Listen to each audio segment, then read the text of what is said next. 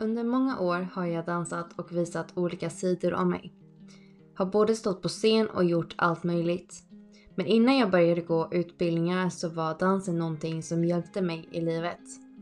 Dansen för mig är ett sätt att hantera livets svåra mörker som man stöter på nästan varje dag. Livet innebär mycket ondska, sorg, smärta och alla dessa saker har jag gått igenom.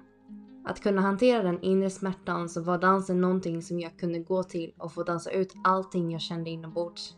Den dömde inte ut mig. Dansen lät mig få uttrycka mig i precis allt jag kände. Allt kunde jag uttrycka mig i och det finns fortfarande kvar i mig.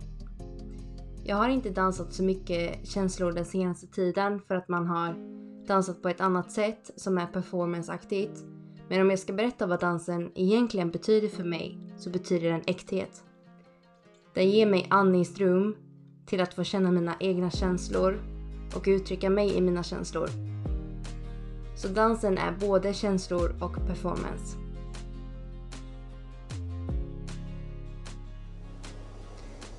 Dansen har också räddat mig igenom många olika situationer i livet.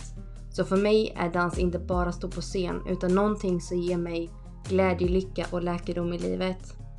Jag mår bra att bara få använda kroppen som ett talspråk. Jag blir kopplad med min själ som går runt och bär på minnen, tankar och läkta sår. Jag hittar mig själv när jag får uttrycka mig och dansen har gjort mig stark som person. Vet inte vad jag hade varit i livet om dansen inte var där.